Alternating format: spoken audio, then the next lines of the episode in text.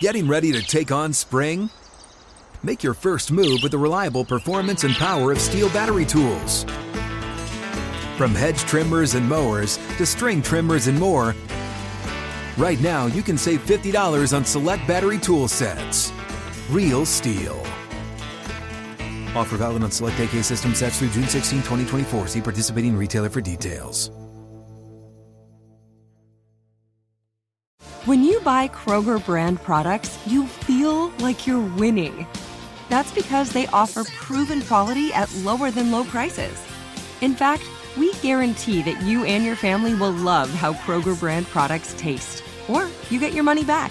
So next time you're shopping for the family, look for delicious Kroger brand products because they'll make you all feel like you're winning.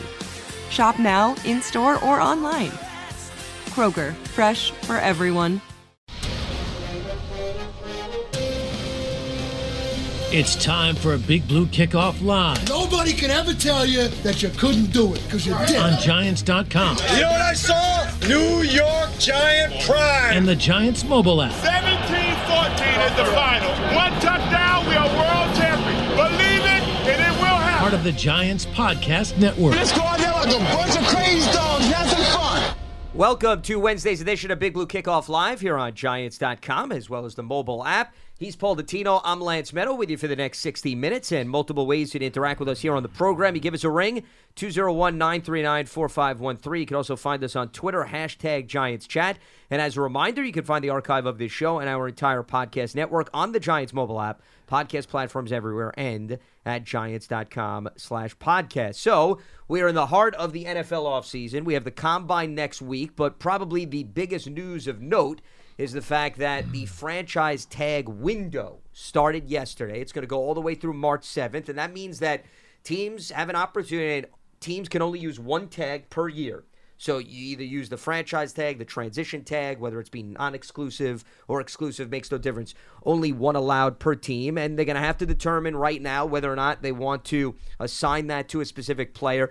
What happens more often than not, Paul, and we were even talking about this off the air, the window you get about two, three weeks, right, for the franchise tag window, but mm-hmm. it's very unlikely that somebody will be tagged prior to the deadline because they pretty much wait for the 11th hour. They want to avoid Right. the tag at all costs. So it would be a surprising development in the next few days if we hear anyone is actually tagged because that means that maybe they just pretty much put an ultimatum down and said, hey, there's no way that we're going to come to grips with a long term extension.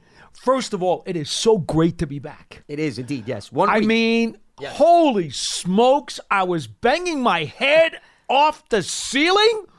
I could not wait to get back on this show this week. Folks, we were off last week. You know, the production staff was shut down. It made me nuts to be sitting at home.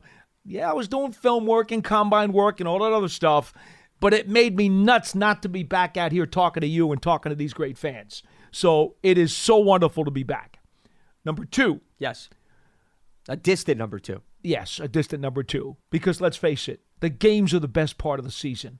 The off season is a miserable soap opera. It's a miserable wreck of stress. It moves, though. and and BS and all kinds of garbage and smoke. Uh, the tag is nothing more than a function to achieve a deal. And anytime that you're talking about something that is going to effectively result in a deal, you're going to be a procrastinator because all deals come down to we'll get it done later. Deadlines We'll- make deals. Exactly. So, yeah, March 7th is the deadline at 4 o'clock p.m. Eastern Time to tag somebody. Things are going to go down to the wire for anybody. And then here's the other part that so many people keep forgetting about. You could tag a player, and all that does is elongate the procrastination so that you have more time to negotiate your deal. That's all it really does. There are occasions where a deal doesn't get done, and either the team will rescind the franchise tag and let the player go, or the player is just going to be eventually forced to sign the tag because he doesn't want to sit out for a season and he so badly wants to play, he'll just take the tag number and move on with it. Well, it's guaranteed money. So Exactly. you might as well. So, you know, the truth of the matter is, right now, the, the sauce is not cooking on the stove. There's really not a lot happening right now. It's it is a slow, slow dead period. We haven't even turned the flame up on that stove. To use the food analogy and continue it. No, I am glad though that you brought up the fact that once the tag is placed on a player, assuming it's not rescinded, then they do have until mid July to work out a long term extension. So you could have months go by, and then we just wait for another deadline to come by to determine whether or not there's going to be a long But you term know deal. everybody's impatient, Lance. of course. I Yeah. mean, the the writers uh, they want to fuel the fire because they need the clicks and they need the attention, and of course the fans are hungry for something to happen, and they're all impatient. And so, what do we have? We have a flurry of soap opera headlines on the first day of the tag because everybody is literally chomping at the bit to have some final result arrive and it's not going to happen. There's no final result happening in the next five minutes, 10 minutes, or whatever the case may be. It's going to be a while for anything to happen because that's the natural course of events. Well, to your point, the NFL offseason is fueled on speculation, is it not? Right? I mean, that's what fills up the tank. So until something definitive happens, that's all we're left to. But as it pertains to the Giants, the top candidates to perhaps be tagged would probably be Daniel Jones and Saquon Barkley. Now, the franchise tag numbers have been publicly made 32 million just over that for the quarterback just over 10 million for the running back those Yeah. are the numbers this year and the giants will have to make a decision what they ultimately want to do i think most teams will tell you they don't want to have a player play on the tag unless they're just in the middle ground where they're indecisive as to whether or not that player showed them enough, right? Then I would say there is a positive, Paul, because then you know you have a player locked in for a year. You don't have to worry about negotiating beyond that. And you say, okay, let's go back another time around the calendar. Let's see mm-hmm. what the player could do. And then we'll determine whether or not we actually want to lock him up long term. So if that's where you stand as a franchise, the franchise tag is a positive. But if you really like the player and you want him beyond the year at all costs, clearly you want to avoid having to utilize one of these tags because what it is is it's delaying the inevitable, right? A year from now, you're going to have to go through the same old rodeo and you're going to have to determine, all right, do we place the tag on the player?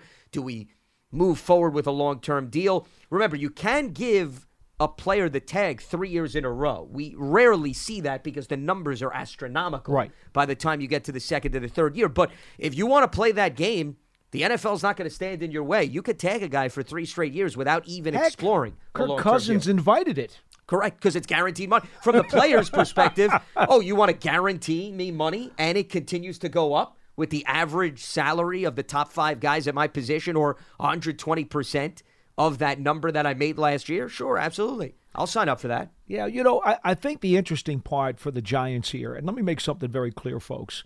It is better for the Giants because of the tag number being so high for a quarterback in comparison to a running back. It's better for the Giants if they reach a new agreement with Daniel Jones and then can tag Barkley.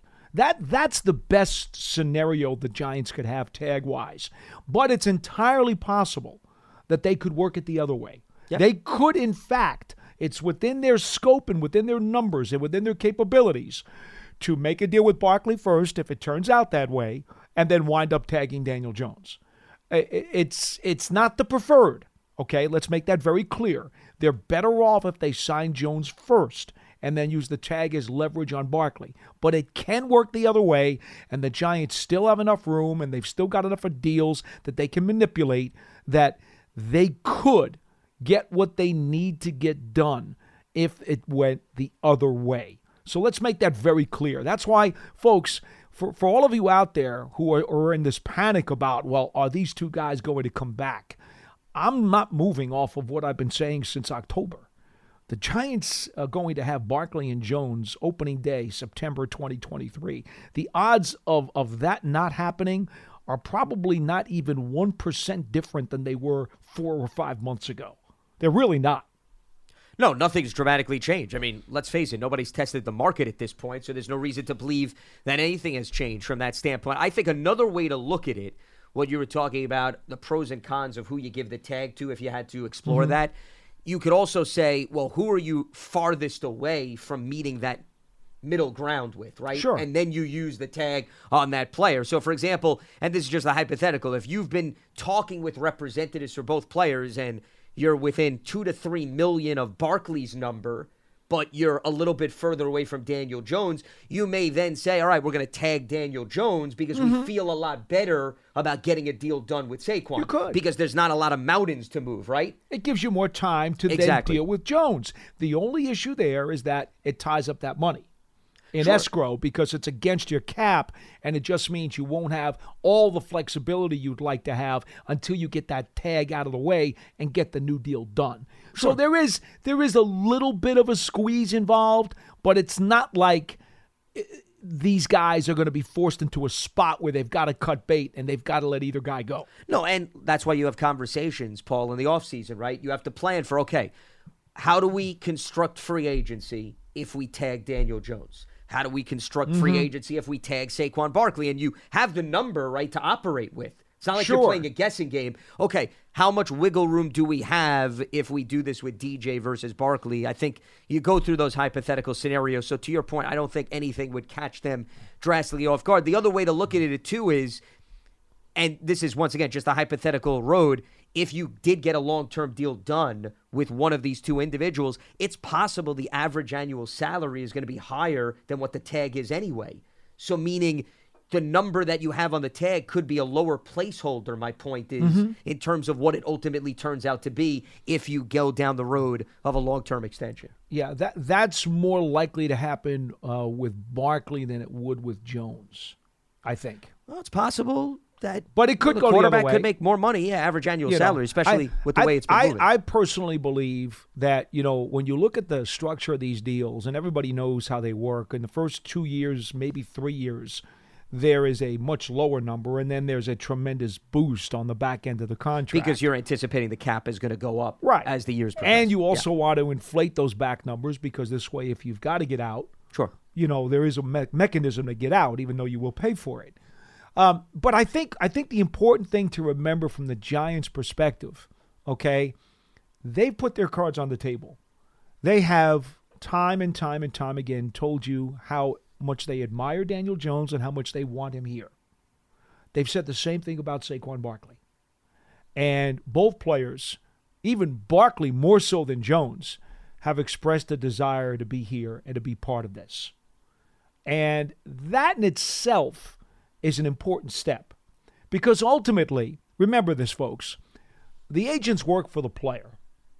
Ultimately, if a player wants to be part of the solution, if he wants to be part of the future of what it is that your team is going to try to do, he's got the ability to tell that agent, listen, I know you're trying to do the best you can. I know you're trying to get certain numbers here.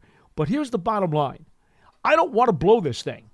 I want to wind up here. At the end of the day, you better make sure that I am here and we don't get the door slammed in our face to where we've got to go somewhere else. So don't blow the deal. So ultimately, if the player really does want to be part of the solution in his current organization, he will tell the agent, hey, enough is enough. Cut with the pushback.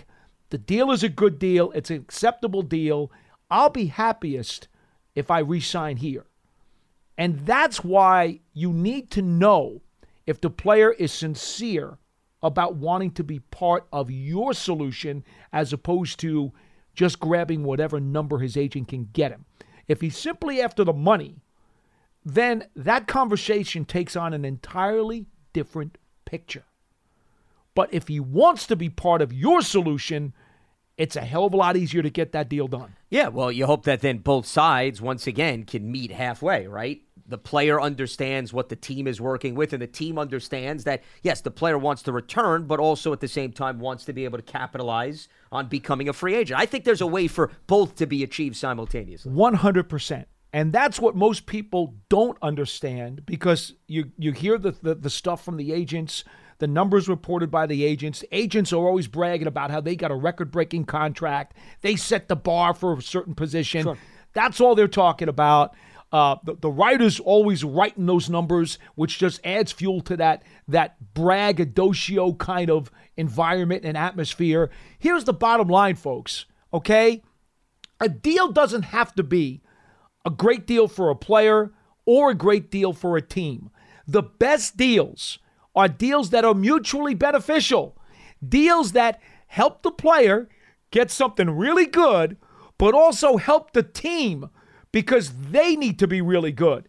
And if the team is really good, it benefits the player. So the mutually better deals, all right, are the best deals. Because if the player gets something good and the team turns out to be really good, it also helps the player. That's the bottom line. Okay? That's the bottom line. That's why guys like Tom Brady took less because he understood.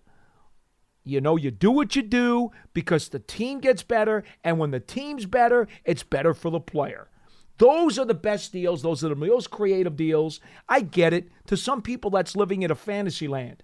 But the reality is, those are the best deals. And those are the deals that you want to try to cultivate because everybody wins. The only thing I would say about Brady and the reason why I don't love him as an example is the way they structured his contract was he got a lot of incentives which allowed him to make the money back that if you want to look at it he may have sacrificed or Understood. surrendered on the front end and there's ways to structure it that way Yeah, too. you could do that. So, you know, every quarterback's different. And also, Brady at his point in his career compared to where Daniel Jones is, we're talking about very opposite ends of the spectrum. I'll give you. A, I know, but it's just an example. No, no, of a I- that's why I just wanted to clarify. Of a guy who Yeah. understood that's Sure. what that what's better for the team can also be better for him personally, and that's the important part to remember here. You know, you talk about incentive clauses. George Young had a policy years ago about incentive clauses. He would put incentive clauses that said not only do you have to appear in certain number of games or make it to the offseason workout program or have certain statistical achievements, he would also say, wait a minute, your statistical achievements are also going to be tied to the team's success. Because George wanted to make sure that the player wasn't just looking out for himself and being selfish. Sure. He wanted to make sure that the player was all in for the team. So he would say, all right, let's say uh, 800 yards receiving is going to get you X number of dollars of a bonus. Okay? No, we're not going to do it that way. It's going to be if you get 800 yards receiving and the team wins a minimum of eight games. If those two things happen, now you get your $800 bonus because George was all about the team. I want to foster a team philosophy, a team concept, a team unity because you want everybody pushing in the same direction. If you have too many incentives that are individualized for a player, well, now you get players. How many times have you seen this? Guys say, well, I fell five carries short of my incentive. This team should give me the money. Because Well, sometimes the team does do that. uh, and they have. Yeah. And they have. But you will get guys, and then sometimes during the season you'll get guys gripe. Oh, I'm not I'm not getting the ball enough. I'm not playing enough snaps. Why is he griping? Oh, because those were incentives in his individual deal. Okay? You don't want that crap. That doesn't help anybody. So George would tie the incentives not only to the individual's success, but he would also say, if you do this and we win eight games, or if you do this and we make the playoffs, this is what we're going to give you. And he would sweeten it.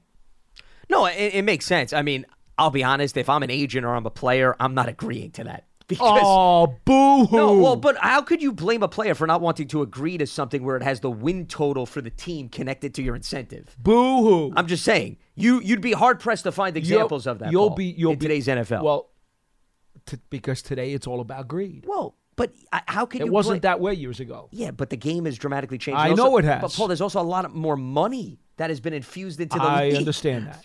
Hey guys, this is Matt Jones, Drew Franklin from the Fade This podcast. We got a great episode coming up, picks in all the sports, football, basketball, we do them all. But here's a preview of this week's episode. Do you think it's more embarrassing to dye your hair or to have hair plugs? I don't think either are embarrassing if you're not trying to conceal it and act like you didn't. Okay, so you think if you just come out and go, I got hair plugs. Yeah, like check out these hair. Pl- I mean, don't just walk around, hey, tapping, hey, hey, stranger. I don't want you thinking this is natural, you know. But I mean, Do you have to do that with everyone you meet? Try to act like they, uh, you know what I mean. Yeah. But I mean, like, like John Cena got it. You know, when John Cena came back to wrestling, he had a bald spot, and now he doesn't. You think he should be required in all interviews to say, "Look, by the way, I covered up my bald spot"? Yeah, I guess it's weird. I mean, you don't wear a sign or like put a sign in your yard, but All right, so what about toupees? Those are the most obvious. I But feel let's like. say you're like Bill Self and you can get it to where it looks good. his is magical. I don't even know if his is a toupee. It is. I think he went into the future and had a procedure we haven't even discovered yet. And this episode was brought to you in partnership with DraftKings. To hear more, listen and subscribe to Fade This on iHeartRadio or wherever you listen to podcasts. You know I what I'm understand saying? An astronomical amount of money is now being infused in the league. you know, Saquon Barkley told everybody when he came into this league with the Giants that he was so well off with the endorsement deals that he got upon being drafted here that he was going to live off the endorsement money, put his Giants contract in the bank. Sure. And he wasn't even going to touch a dime of his Giants contract. He was just strictly going to live off his endorsements. What does that tell you about the success of this franchise and how much that will pay you back as an individual player if you are part of the solution here? That's all you need to know. Well, it also goes to show you that Saquon is in a different position than most players who don't necessarily Well, have that but- but- luxury but because they don't and- have the endorsements. But him and Daniel Jones are the two guys we're talking about right now. oh, yeah, absolutely. Yeah. And I would maintain to you that both guys are going to do very well off the field now that the Giants have become a playoff team. And if you believe that they are part of the solution and this team going upwards, they will have many of opportunities to consider and, and, and enhance whatever numbers it is that they sign with the Giants. I mean, come on, man. There's going to be a lot of chicken feed out there on the other side of the table. Well, to your point, I think Saquon's in a very good position from an endorsement standpoint, especially when you take into consideration the market, too, that he plays in. Now, does Daniel feel the same way? Perhaps. I mean, I think it's interesting you brought up endorsements because I think in today's day and age in the National Football League, couldn't you argue that with the way the league has become really a national product, right? With DirecTV, right? You could live in Idaho, okay? You could root for any team that I don't know if the market holds as much weight, I Well, guess is what I'm getting I, at. I, I, and, and I that's a fair point to bring up, and every agent will bring that up. But let me ask you something. And I know he's been hurt some, but Odell Beckham Jr., since he left the Giants, is not nearly in as many commercials or in as many print ads as he was when he was in New York. Uh, how often has Odell been on the field, too? And- right? I Yeah, mean, but those those things are role. signed like a year or two earlier, though. I mean, I don't know what the length and a of lot of a lot of his yeah. a lot of his endorsements and a lot of his Q factor. Remember when he was with the Giants, he went overseas and people were flocking to him like Oh, he was. Muhammad Ali. But that was the height of his career. That was when he made the one-handed Okay. grab. We're talking about. okay, but think my, about the my point is, if if you're even if you're a superstar, there is certain cachet. Remember, the Giants weren't even winning a whole lot in those days. They did go to one playoff with him, but they weren't winning a whole lot. Okay, he left here, went to Cleveland. That was like being thrown into Lake Erie. Well, he was also once again barely on the field okay, in Cleveland. but it was like being thrown Yeah. into Lake Erie as far as his marketing ability and cachet. Then he goes to the Rams. Yeah, he got a Super Bowl ring. Yeah, he was banged up, but outside of his Twitter account and his Instagram account, what? How many kids do you see around uh, with the blonde hair going going now? You don't. You don't. It's like you go into purgatory. You, there is there is nothing like being in this New York spotlight for outside opportunities, especially when you win. And superstar players need to be more cognizant of that when they are trying to equate values of contracts and values of going where. Well, and that's why you speak to your agent and you see what else you have on your plate. But once again, the reason why I'm not very fond of Odell Beckham as an example is because I mean the guy didn't play at all this past season. Paul, how has he got marketability if he's not even on He's the been field? yeah, but he's been away from the Giants for what five years now. Sure, but what's happened since he's been away from the Giants? He's barely played. Okay, but but those deals dried up immediately. As and soon they as, dried up as- because he wasn't on the field. No, but as soon point. as he left the Giants, he was not a magnet for deals anymore, and that was even before he stepped on the field with Cleveland in his first game. Well, but once again, you go back to Odell playing with the Giants versus All right, all right, Odell well, with the uh, Browns. fine. That's all I'm I- saying. I, mean, the guy. It's it's a philosophical concept more than it is. I just- I a think that's a big game. difference. But but the other thing to keep in mind here, all right, and it and it's important that we do remember this part of it. Okay. Ultimately, we like to believe that players get into this game to win. Well, the Giants are a team right now that's that's trending upward. All right, they're they're they're with the high tide right now. Does it really make a lot of sense to jump off of this ship now while after you've been through some losing seasons to, to leave this ship now while it's on its way up? Well, especially from Barkley and DJ's perspective, they've seen the struggles firsthand. So now, yes, you want to be able to reap the rewards. Okay. Absolutely. The competitive nature of every athlete has to also kick in here. And they both know that under Daboll and Kafka, they were able to do some pretty cool things. And there should be a whole lot more left on the table for them to do with these two guys running the show. Oh, I'm sure that's part of the conversation. But once again, if another team hypothetically offers a lot of money in another winning environment, you know, then you have something to think about from at least the player's perspective. Remember this all superstars have multiple agents. And usually there's one guy in charge of the player negotiations with your team. There's a marketing agent Yep. who's in charge of all the other outside stuff. So, what do you think the player agent's going to say to me when I tell his player that you could make a whole lot of money off the field and it's going to make it rewarding for you to stay in New York?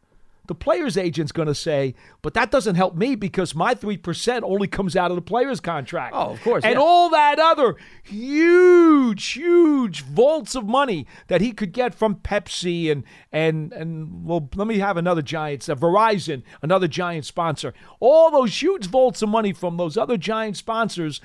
Guess what? The player the player's agent who gets 3% of the player's contract, he's saying to the player, no, no, no, no, no. We got to get as much as you can. Why? Because he wants his 3% from his cut. He doesn't care about the Verizon money or the Pepsi money. Well, that's why the player makes the decision at the end of the day. That's why the player has to say to his people, hey, get this done. I don't need to hear about the other stuff. Get this done because this is where I want to be.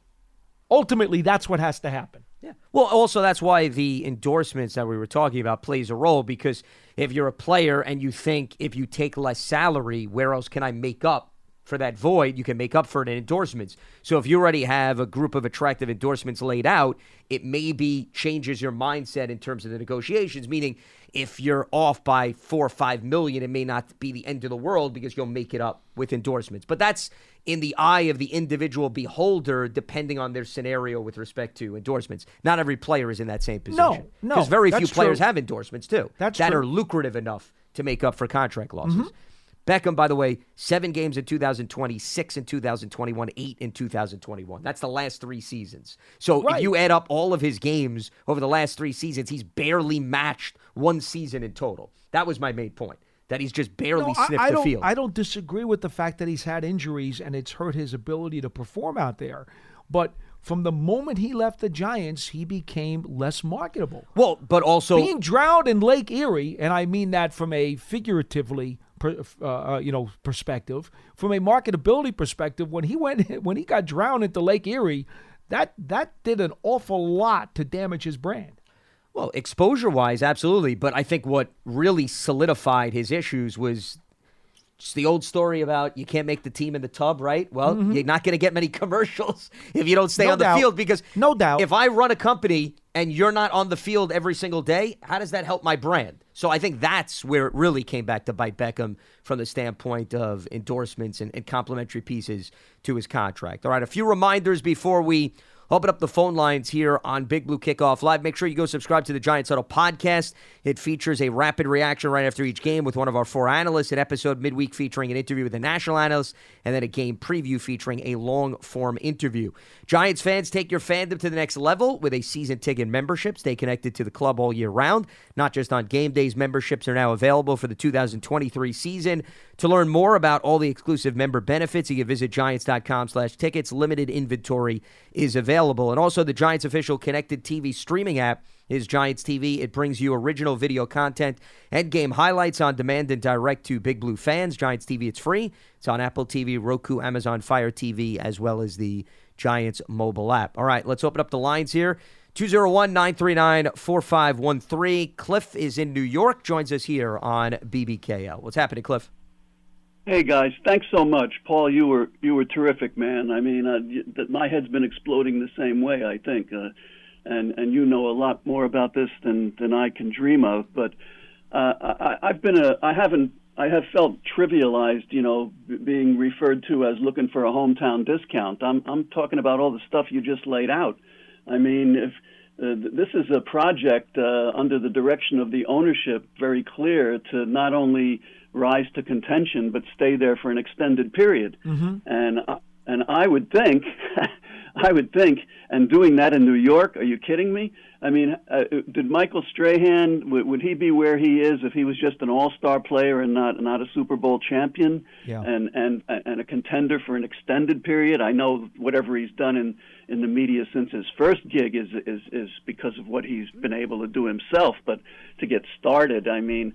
I mean, you know, he had ample opportunity to show people who he was, and and um, oh man, Look, I- look I- at I- how many Giants. Go back to Parcells' teams or Coughlin's teams if you like, and look at how many Giants are constantly either getting broadcasting or marketing opportunities because they were on a team that had sustained success and won a championship. I That's mean, it. with, with all due respect, some of those guys probably would not have been seen or heard from again had they been on other teams in other situations.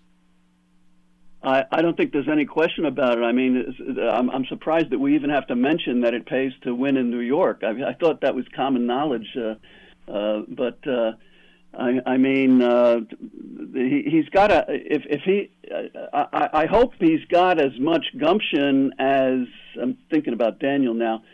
Uh, you know, is he 25 years old now? 26? I mean, uh, at that age, I'd have been looking for help from my father and my uncle. You know, I mean. Well, I, I don't understand the point in, in terms of him being that young and well, he's 25. Well, because because Paul laid out because Paul laid out that you know you've got to tell the agent you know that you're still the boss and you appreciate Sure. what he's doing. Well, but what, what player, but Cliff, in fairness, what player do you know where the agent makes the decision and the player just comes back to them and says, okay, just tell me where to show up on day one? You're going to tell me players are not involved in their own future and their own negotiations. I have no clue. Some- I have no clue how good these guys are at these things. Some of these Uh, guys are not as forceful as they Well, need to be. per- perhaps they're not as forceful, but I find it hard to believe that the majority of the NFL players are naive, where they don't take in their own interest in their future. Okay, All right, I'm that I find hard to I'm, believe. I'm gonna I'm gonna tell you something, and uh, give b- give me a second call. I'm gonna try to make this quick. You're gonna like this story though. Uh, many a times in years past, I'm not gonna identify people because it doesn't pay to, but I know firsthand from front office people who have told me they would call in a free agent player, one of their own free agent players, into the office and say, "Okay, listen." I want to make something clear to you. I don't know what your agent's telling you. I don't know if there's a lack of communication, a miscommunication, or something's getting lost in translation here. But this is what we've offered you because this is what we have available. This is what our plan is for the next several years. And this is where we see you fitting into the plan. You tell me right now, just look me in the eye and tell me right now, do you want to be part of this or not? If that is important to you and you want to be part of the solution and the plan that we have going forward, then I suggest you tell that to your agent because we need to get this deal done. If that's not the case, and your your priority is to allow your agent to control the numbers and to, and to run away with a freight train, then just do me a favor, tell him that that's what you want to do, and there's no point in us having another conversation because you're going to wind up somewhere else. Don't waste our time, and we won't waste your time. I know that has happened many, many times over the course of the last how many years in the National Football League because I've had front office people tell me firsthand they've had those conversations. And the agent always gets ticked off and makes a phone call and says, What are you talking to my guy without me for? Well, because you know what? In talking to your guy, we also found out that you weren't telling him exactly what our offer was.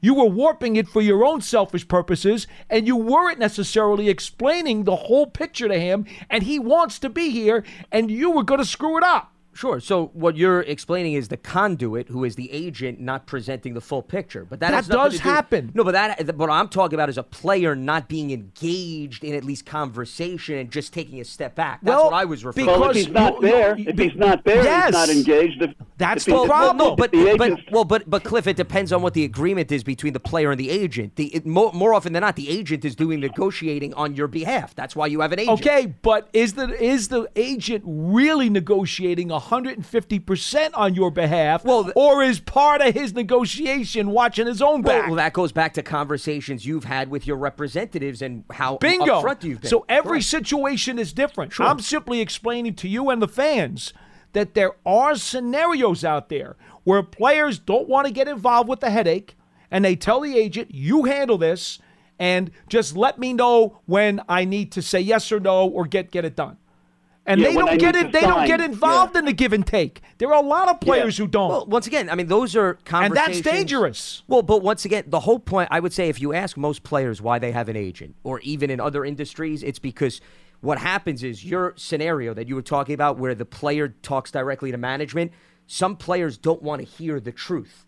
Meaning, That is true, because too. things get personal when Absolutely. you then look at a coach or you look at a front office member and they're telling you we don't value you as much as you value yourself. But so see- you have the agent to sort of be the buffer between you and the front office. The situation that I just described is usually when a organization has made up their mind that they want the guy, but they know they have certain restrictions that they got to fit him under. So they'll tell him. They'll let them know. They'll say, "Look, hey, we think you're great. We want you and we want to fit you into this puzzle. This is how you're going to fit into the puzzle." It's not going to happen for an organization that isn't gung ho for the player. So that conversation's only going to wind up being positive because they will only call a player into one of those meetings if they really want him back. There's a desire there. So it will be a positive conversation, and the player needs to hear that conversation and then needs to do something about it. I'm just Well, telling I'd you. be- I'll be delighted. I'll be delighted if that kind of scenario that, that you described takes place with Daniel, because whatever comes out of that, either way, I'll be satisfied with. All right, Cliff. Well, appreciate the phone call. Thanks for uh, giving us a ring. I'm, I'm just trying to give the people some behind the scenes to how the business works sometimes. This is stuff that I'm telling you, I have heard firsthand from executives in this league that has happened many times over the years. I'm not going to tell you it happens every time because it does not happen every time. But there are instances where that does happen. And I'm sorry, Lance, but not every agent has the player's interest. well, and I'm not campaigning for that, I, nor am I saying that. No, I, I'm not, I'm just saying that it's not unusual for a player to have conversations with his representative, and the representative do the bulk of the negotiations. That's why No you doubt. hire that No, no individual. doubt. No You're doubt. not going to go to every meeting. There's going to be times where he then calls you up That's after the true. meeting. Hey, this is what we talked about. This is how far That's apart why we you are. hired a guy, Yeah, right? but th- Because that's he's gotta get the legalese. One hundred percent. But the player is still engaged. What I mean is he's still interested in how the negotiations are going. He's just not at the meeting. Not not all players are as engaged as you think they are. That's all I'm saying. Well, and once again, I'm And not they need to be. Paul. They Sure, need to be. I would say everybody in life should be engaged. I- if you ever I- have a representative on your behalf, you should be engaged. You should be. Okay, But we're not we're not we're not talking about rocket science here. Unfortunately, as George Young always used to say, it's not rocket science. It's not. Okay? There are a lot of players who will hire an agent, and you hear about it all the time. They wind up in bankruptcy, or they wind up the agent fleeced them. Well, yeah, Why? I mean- because they weren't on top of things. 100%. Players, I advise this to every player, and there's not a player probably listening to BBKL right now. I would advise every single player out there in the National Football League be more engaged in what's going on with your negotiations. Not necessarily the legalese, but the philosophical concept that is being discussed between how you fit into that team's plans when they're trying to negotiate with you. That is incredibly important. And if you're not doing that, you are not doing yourself any favors. In fact, it's a disservice to you as a player if you just let the agent handle everything until the very end and wash your hands of everything. That is a disservice to yourself. The other thing to keep in mind, remember, when the season ends, teams, front office members, they have exit meetings with all the players. I mean, Yes. that happens with every sport. So keep in mind, there was at least a foundation that was established, right? When you meet with Daniel Jones, when you meet with Saquon Barkley. No doubt. Hey, this is how we look at the offseason. This is where we mm-hmm. see you in our plans. I understand some time has passed since then, but there has been some communication directly, is my point, before the agents and the negotiations really heat up between the physical team and the physical player. That always happens No once doubt. a season ends. So, you know, that to me, I think is encouraging to at least start the conversations off on at least a productive path. Getting ready to take on spring? Make your first move with the reliable performance and power of STIHL battery tools. From hedge trimmers and mowers to string trimmers and more, right now you can save $50 on select battery tool sets. Real STIHL. Offer valid on select AK system sets through June 16, 2024. See participating retailer for details. moving forward, at least with respect to the offseason. Let's head back to the phone lines. We check in with Mike in Queens joining us here on BBKL. What's happening, Mike? How you guys doing? Hi. Doing all right, Mike. What's on your mind? Oh no, I just want to talk about the um, Daniel Jones situation. Um, I don't like you guys. I was listening, and you know, it could be rumors about the big contract and stuff like that. So my thing is, I feel like uh, before the when when uh, Dave's and Joe didn't pick up his fifth year option, they had a plan in place for just in case if it didn't work out. That's why they got Tyrod Taylor. So my my belief is if he wants that big contract, we should let him walk. Don't tag him. We can use the tag on Barkley. Okay, we can use the tag on Barkley because we don't have that much money. So if we use the tag on Barkley and let Danny walk, if he doesn't want to have a good contract, you know, team friendly, we can get somebody in the draft, or Tyrod Taylor can throw 15 touchdowns in 17 games. I don't believe Danny did anything special. Also, we don't have the weaponry to to pick somebody up to give him that number one, and we don't know if we're going to get somebody in the draft. So if we could get somebody in the draft, and he could give a team friendly deal, and we could see how Danny progresses, that'd be Well, great. first of all, Mike, But- when, when you say team friendly deal, what do you mean by that? Just out of curiosity, because the previous caller was referring to hometown discount. I'm just, from a financial standpoint, what's a team friendly deal? I'm just curious what you mean by that.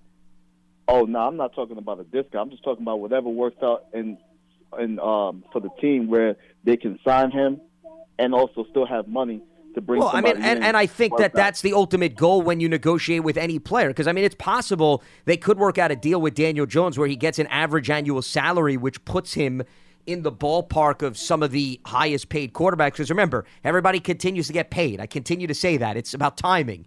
And it still works out okay for the team because of the way that Paul was talking about earlier, the way you structure it, where Mhm. maybe the cap numbers on the back end are a little bit higher than they are earlier in the end. So, I mean, it is very possible you pay him, but you also keep flexibility to get other things done.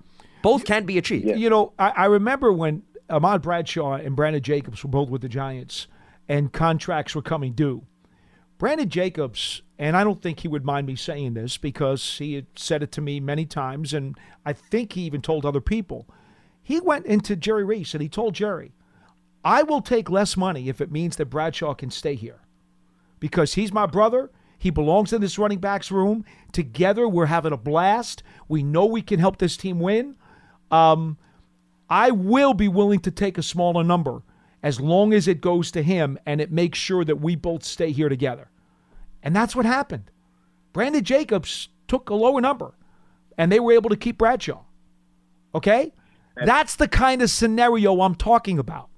I mean, to be frank with you, without without trying to be a wise guy, I mean, if I sat down and said, Saquon, um, how are you going to be if we don't have Daniel Jones and we have to play Tyrod Taylor or another quarterback? He's got to think about that.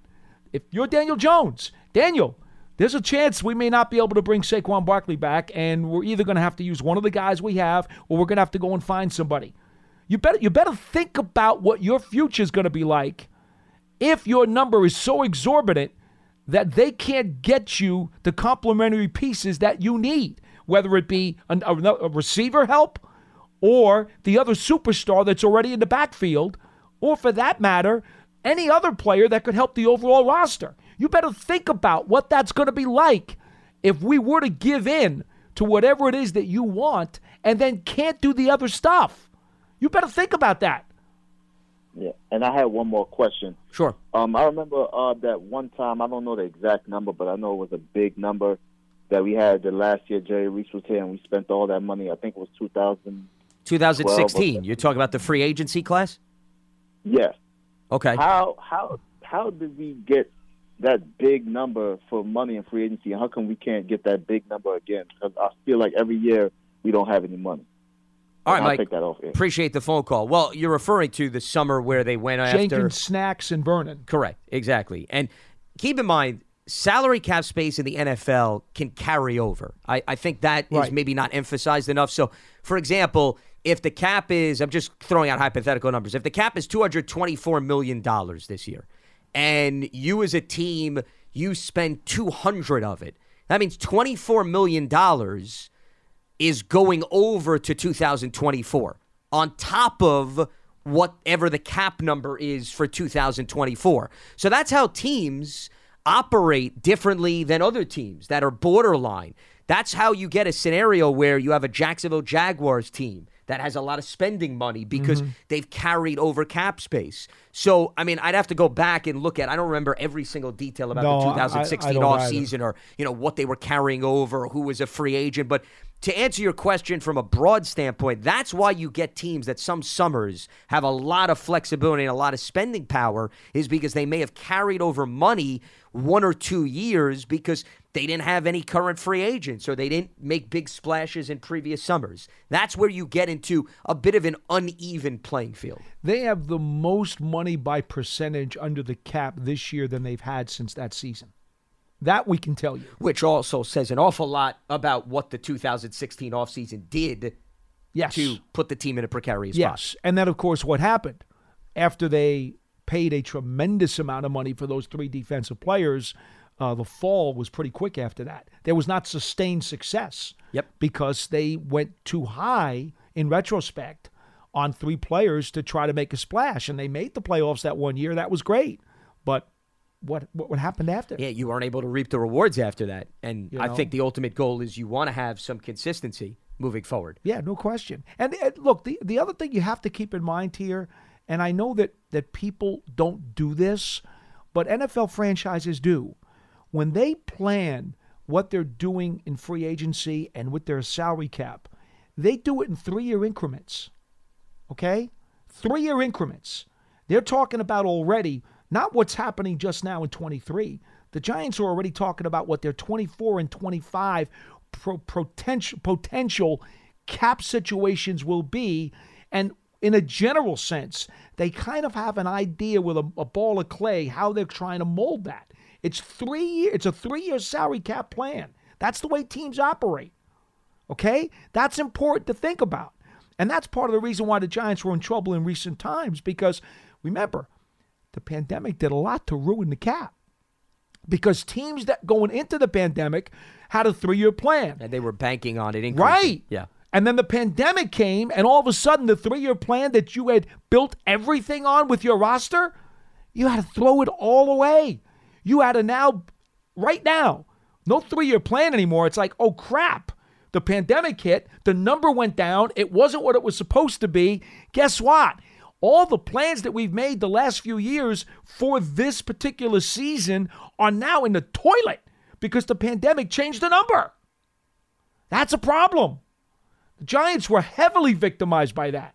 Yeah, that was a huge curveball, and you can't blame any teams. How did they know that a No. pandemic was going to come No. down the road? No, but that's also what you were just talking about relates to my point about one of the previous callers saying a team-friendly deal. That's why when you negotiate with a Barkley or a Daniel Jones and you're talking about a multi-year contract, there's a way that you could spread it out and it can be cap friendly for you maybe down the road so that he gets the number he wants, but you also maintain flexibility. That's why they have a cap specialist on staff. Right. Every team has somebody that specializes in how to handle the cap and how to anticipate what's going to happen in years coming. You consult with those individuals and you go through these scenarios. Mm-hmm. This is not necessarily anything that's a rude awakening for not just the Giants, for the 31 other teams in the NFL. Jamal is in Dallas joining us here on BBKL. What's happening, Jamal?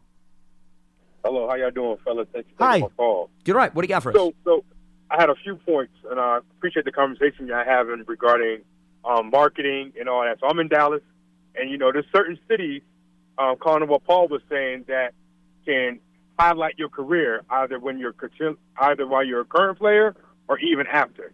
You know, the big deal. You know, I'm a diehard Giant, but the big deal in Dallas is how they try to recruit or get players to stay or remain is because you know the opportunities after your retirement or after you wore that star on your helmet, right? Right. So, so some players, so some players are willing to do that because they see the opportunities beyond football.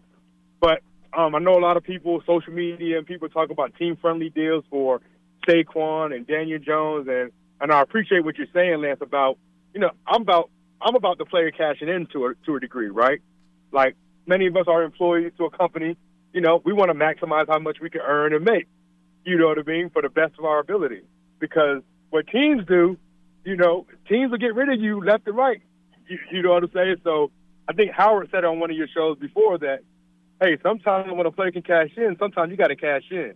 Yeah. Now, to Daniel Jones' situation, is he is it the speculation that is being put out there about the number? We don't know, but is he worth that? But I like what you said, Lance. We don't even know whether he's worth it or not.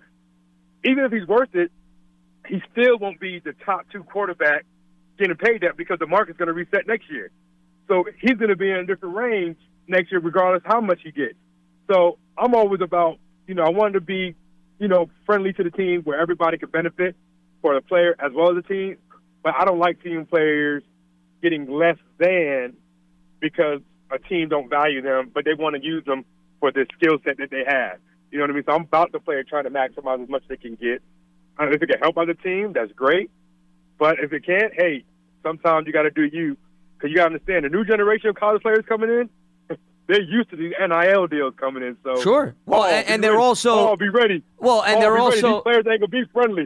These Well, players- they're also gonna be friendly now. vying. Here's the other thing: they're also vying Jamal to take positions away from established veterans in the NFL. So that's more of a reason why, if you're an NFL veteran, you can't blame them for wanting to cash in because they're not guaranteed another contract. That's the other mindset. Exactly. Exactly. That's all I have, man. I appreciate the conversation. I know it's not real football talk, but it's about the negotiations and you know the logistics of how things work out, and how players stay on the team. So Sure. And appreciate the phone call, Jamal. Thanks for giving us a ring. Different mindset for different players. I mean, I think that's the lesson No learned. doubt. Everyone's not coming through the same lens. No doubt. When it comes to the negotiating table. And that to me is a no brainer because, you know, once again, you can't fault a player for thinking one way because their scenario, their family situation, their upbringing, a lot different than another player, too. So that's going to influence it. But just to piggyback off of the last caller's point, and this is why I continue to emphasize and I laugh and I chuckle when well, the quarterback's not worth this amount of money, so he doesn't deserve it. If you look at average annual salary, that's all I could go by. Aaron Rodgers is the highest paid quarterback based on that. Then comes Russell Wilson. Number three is Kyler Murray. Now, if we were to have a conversation about the best quarterbacks in the NFL, is Kyler Murray the third best quarterback in the National Football League? Okay, we'll take your response based on your chuckle. That's my point. My point is stop looking at quarterback finances and assuming that everyone in the NFL gets paid based on how 32 teams come together and rank them based on skill set. It's timing, it's when you're due to get paid, and you have every right to maximize. That's how the NFL market works. Because it wasn't too long ago we were having a conversation about Dak Prescott. And Dak Prescott now, average annual salary, just goes to show you how mm-hmm. $40 million a year is now a bargain in the NFL. 40 million a year, a bargain. When Aaron Rodgers is making 50 and Russell Wilson's making 49. So whatever, if they are fortunate enough to get a long-term deal done with Daniel Jones, five years from now, we're going to be talking about that was a bargain because how the market drastically changes. It's so fluid. See now, that's one of the reasons why, and I, I I've been talking about this for a long time. John and I debate it all the time. I firmly believe the Giants can should be able to say to Daniel, philosophically speaking, we'll give you a three-year deal with a fourth-year player option, and I'm not going to negotiate for the team, okay? But philosophically speaking, you give the player a shorter deal. In Daniel Jones's case, okay, if you give him a deal like that, it allows him the opportunity, if he performs well, which he must believe that he's got confidence in himself, he will have the opportunity to cash in on a huge third contract before he's 30 years old while he's still in his prime. So one of my givebacks would be, okay, you're going to take a little bit less money, but here's what we're going to do for you. We're going to give you that fourth year player option so that if you believe the market is reset and that you want to cash in and get a bigger number, guess what? The cap is going to be higher that at that point anyway. So maybe it'll work out for both of us. So here's the thing: we'll give you forget a four or five year deal. We'll make it a three year deal with a fourth year player option that's going to give you the power before you're 30 years old to get out. And this way, you can now go ahead and maximize yourself on a third contract while you're in your prime. But to do that, you got to help us out a little bit right now by making the number a little bit better for us. That's how it works for both. That's how it's mutually beneficial. You help the team with the number a little bit, and they help you by giving you the freedom a little bit earlier so that you can go ahead and hit the, hit the bank. That's what I'm talking about, folks. It could be good for both parties. You could also put in a clause we've seen too where the team is not allowed to franchise tag the player. That's, another, way to do it. Scenario. That's another could way to do it. Absolutely. Yep. There are ways to do this, folks, so that everybody wins, so that it's mutually beneficial. But the players got to want it to be that way. I don't know if Daniel does or doesn't. Let- Don't let me speak for him. Well, he hasn't said anything publicly. So, I mean, even if we were reading into it, it would be a huge interpretation. I don't really think there's anything there substance wise to go by. Let's uh, head back to the phone lines. Coach Marvin is in Delaware joining us here on Big Blue Kickoff Live. What's happening, Coach Marvin? Hey, how you doing, Lance and Paul? Hi. Doing all right. What do you got for us? Hey, how you- well, I know we only got a short time. I just listening to what everybody is saying. It's going to come down to three people: Daboll, the general manager, and ownership. All the rest of us are giving opinions.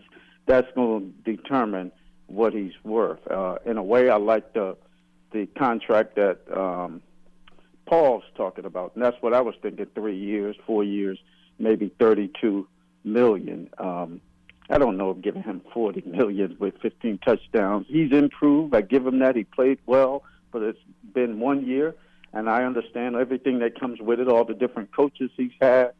But uh, put him in the 40, 42. I, I don't know what I would do there. Probably franchise tag him or something like that.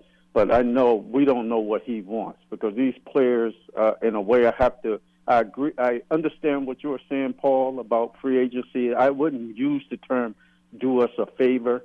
I would just give him my number. I wouldn't say, "Oh, you know, give us teams, give the team a break, and you know, you help us, we help you." I wouldn't say that, talk like that. I would actually just give them my number, and hope that's where we can come to some agreement near that number. Uh, because these guys today, they, in, in a way, they they are they're going to get what they want to get, and the and the NFLPA wants them to get as much as they can because Absolutely. it helps the next generation. That's right. So it's very difficult, to, and that's why I wouldn't use the word discount because a discount when you're talking 20 million, that's a discount it, to me. Uh, In today's market for a now. quarterback, yes, $20 million is a huge discount Well, for of a quarterback. The, the other way Yes. to manipulate this thing is how much you make in per, terms of the guarantee and how you balance it out. That's the other way to manipulate yeah, it. Everybody immediately looks at the average salary per year and Yeah, think that that's the way you want to rank the contract. I get it. It's easy to do it that way. But in truth, the value of contracts is a hell of a lot more complex than that. And that is the least effective way to rank a contract. Well, it, let me just give you a quick example, and I'm glad you brought that up. Aaron Rodgers, $150 million in guaranteed money, but Deshaun Watson, who's fourth in average annual salary, is getting $230 million guaranteed. Right. So, yes, Right. the logistics are very different depending on the category, to Mhm. your point, that you look at. All right, Coach. Yeah, I, Yeah. and I, I, I, I agree with what Paul says. It's the way it's written up sometimes. There's different ways to get around it, and these guys know how to do it. A lot of us don't know because we don't know the details. So there's different ways, signing bonuses. There's different ways they Absolutely. get around these dollar figures, and the incentives are all cut in there. You know, there's all Sure, you give a guy a lot of money up it. front, and that becomes a little bit more appealing because he doesn't have to worry about Right. grabbing that on the back end. There's a variety of different things, absolutely, that you could do, Coach. And we got to let you go because we're up against the clock here, and I appreciate the phone call from that standpoint. But I mean, that's why it depends on, to your point, Paul. What is the player prioritizing? Does he want to be known as the highest average annual salary quarterback? Does he want to have the most guaranteed money? You know, that's once again the eye of the beholder, what he and his agent are thinking about prioritizing within the conversation. Depends. Mm-hmm. No doubt. Everybody's different. Everybody approaches free agency in their own way, and they have a right to do that. Okay, let me make that very clear. Every player and every team has a right to deal with these things as they see fit themselves. I'm not telling anybody that they're right or wrong. I'm simply saying that there is a way for both the team and the player to mutually benefit from a new deal. Well, listen, Josh Allen, Aaron Rodgers, Dak Prescott, Kirk Cousins. Think about all these guys that got contracts. And last time I checked, these teams and these quarterbacks have made the playoffs. So they're doing something right from a negotiating standpoint and from a management standpoint. It can easily be done. All right, that is going to wrap things up for us here on Wednesday's edition of Big Blue Kickoff Live. A reminder that today's episode, part of the Giants platforms everywhere, and giants.com slash podcast. We're back on tomorrow, 12.30 p.m. Eastern. For Paul Dottino, I'm Lance Medow. Stay locked to giants.com for all the latest, and we will speak to you on Thursday right here on Big Blue Kickoff Live. Have a good one. At JCPenney, fashion counts for everybody and everybody. The weather is getting warmer and it's time to swap my winter layers for fun, vibrant, and cool clothing with so many fun things happening this spring, like Mother's Day and the Wind Down Tour. It's hard to find great looking clothes that fit you just right. That's why I love JCPenney. JCPenney has so many stylish and comfortable options for so many different body types. I've been blown away by their selection and everything hugs my body in all the right spots. Refresh your wardrobe this spring with style that gets you. Something to wear that fits your favorite moments of the season at prices that feel just as good. Discover brands that get you and put style and comfort first, like Worthington and Liz Claiborne for her, each in women's petite and plus sizes. Here, spring comes in all shapes, sizes, and colors. JCPenney, make everybody count. Getting ready to take on spring? Make your first move with the reliable performance and power of STIHL battery tools. From hedge trimmers and mowers to string trimmers and more, right now you can save $50 on select battery tool sets. Real STIHL.